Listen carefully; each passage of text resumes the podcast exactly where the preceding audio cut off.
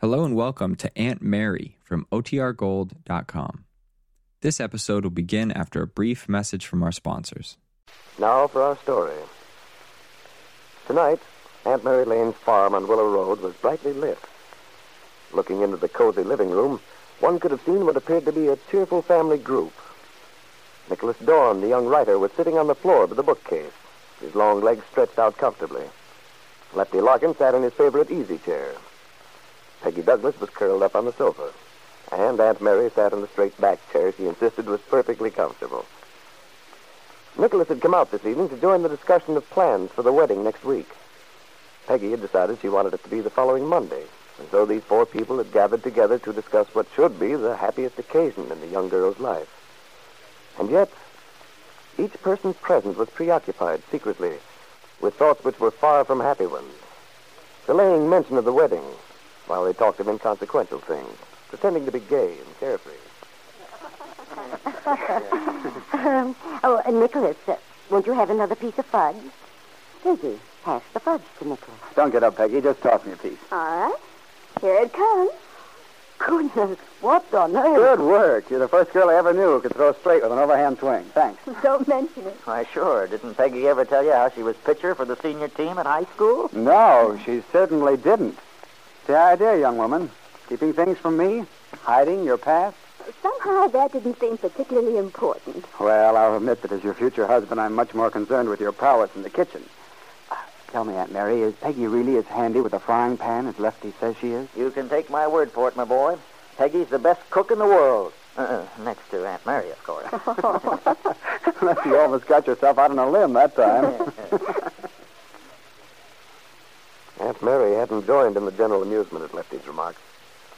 She was thinking of Nicholas' words, your future husband.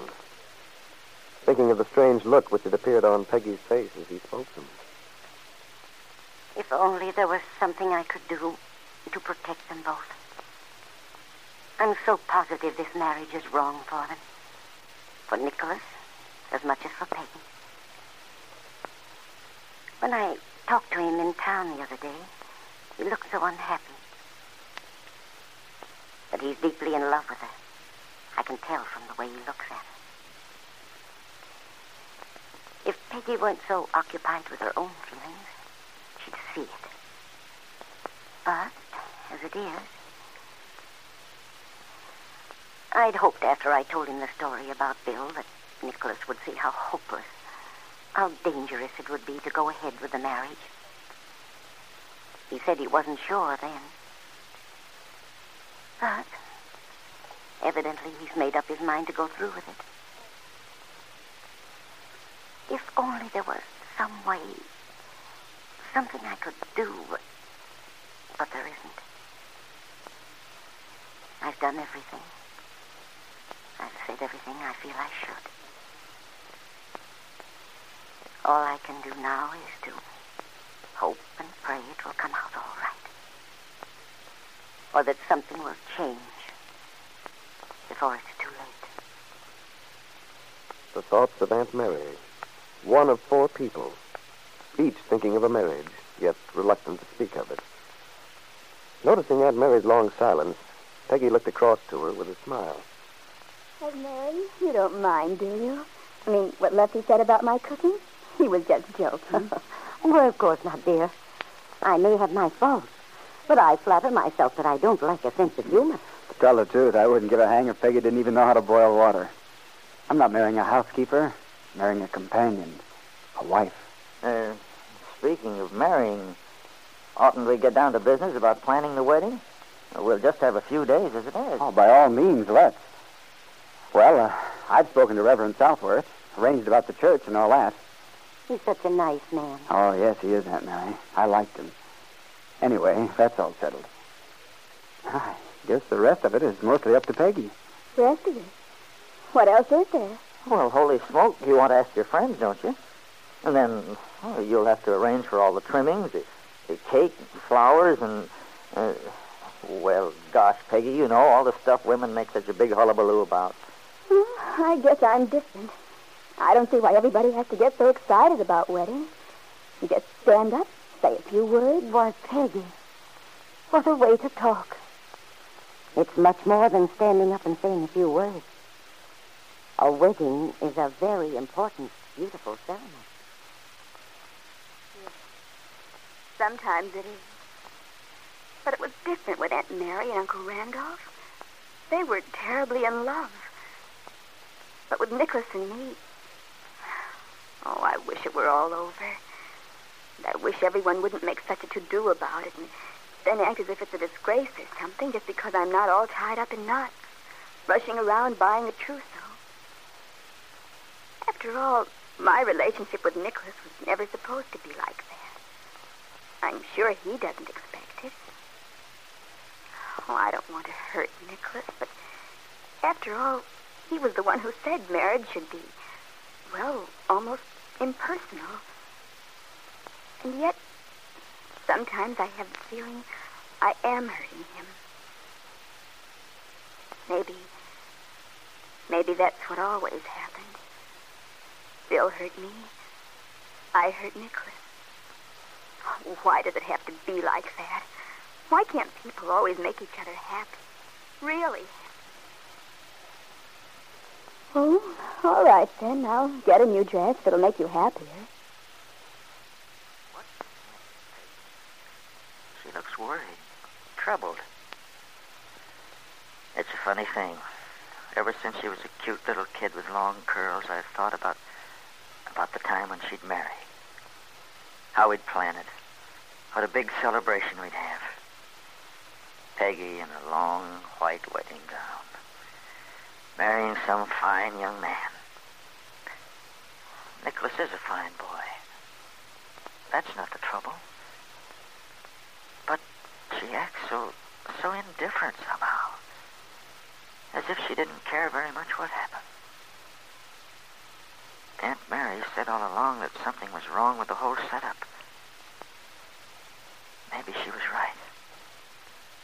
Maybe Peggy's marrying Nicholas just to solve a problem by walking away from it.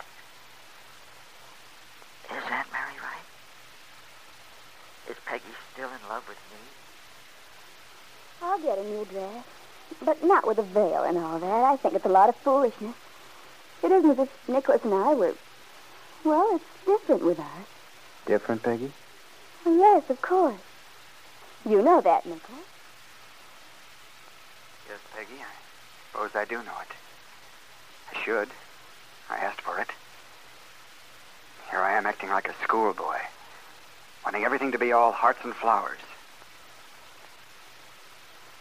I can't blame Peggy for feeling the way she does. I sold her the idea of a nice, clean cut, unemotional marriage. No fuss, no feathers. Naturally, she doesn't see any reason for getting decked out in orange blossoms for that sort of a deal. Well, it's getting just what I asked for. But it isn't enough. It isn't nearly enough. Why did I have to fall in love? I want to hear Peggy say, Nicholas, darling, I want a great big wedding. I want everyone in town to come so they'll all see how happy I am, how happy we are. Oh, I'll wear a long white gown. Oh, I want to look beautiful for you, darling. So beautiful that you'll never forget our wedding day. The most wonderful day in our lives. The most wonderful. Yes. That's what I want to hear her say. She isn't going to say it. I see why everybody has to get so excited about weddings. I think it's a lot of foolishness. For our kind of wedding, at least. Well, what's the matter, Nicholas? Our kind of wedding? But, Peggy, we don't need to be so grim about it, do we? I mean... What are you two talking about? This is supposed to be a wedding, not a wake. What's all this nonsense about being grim?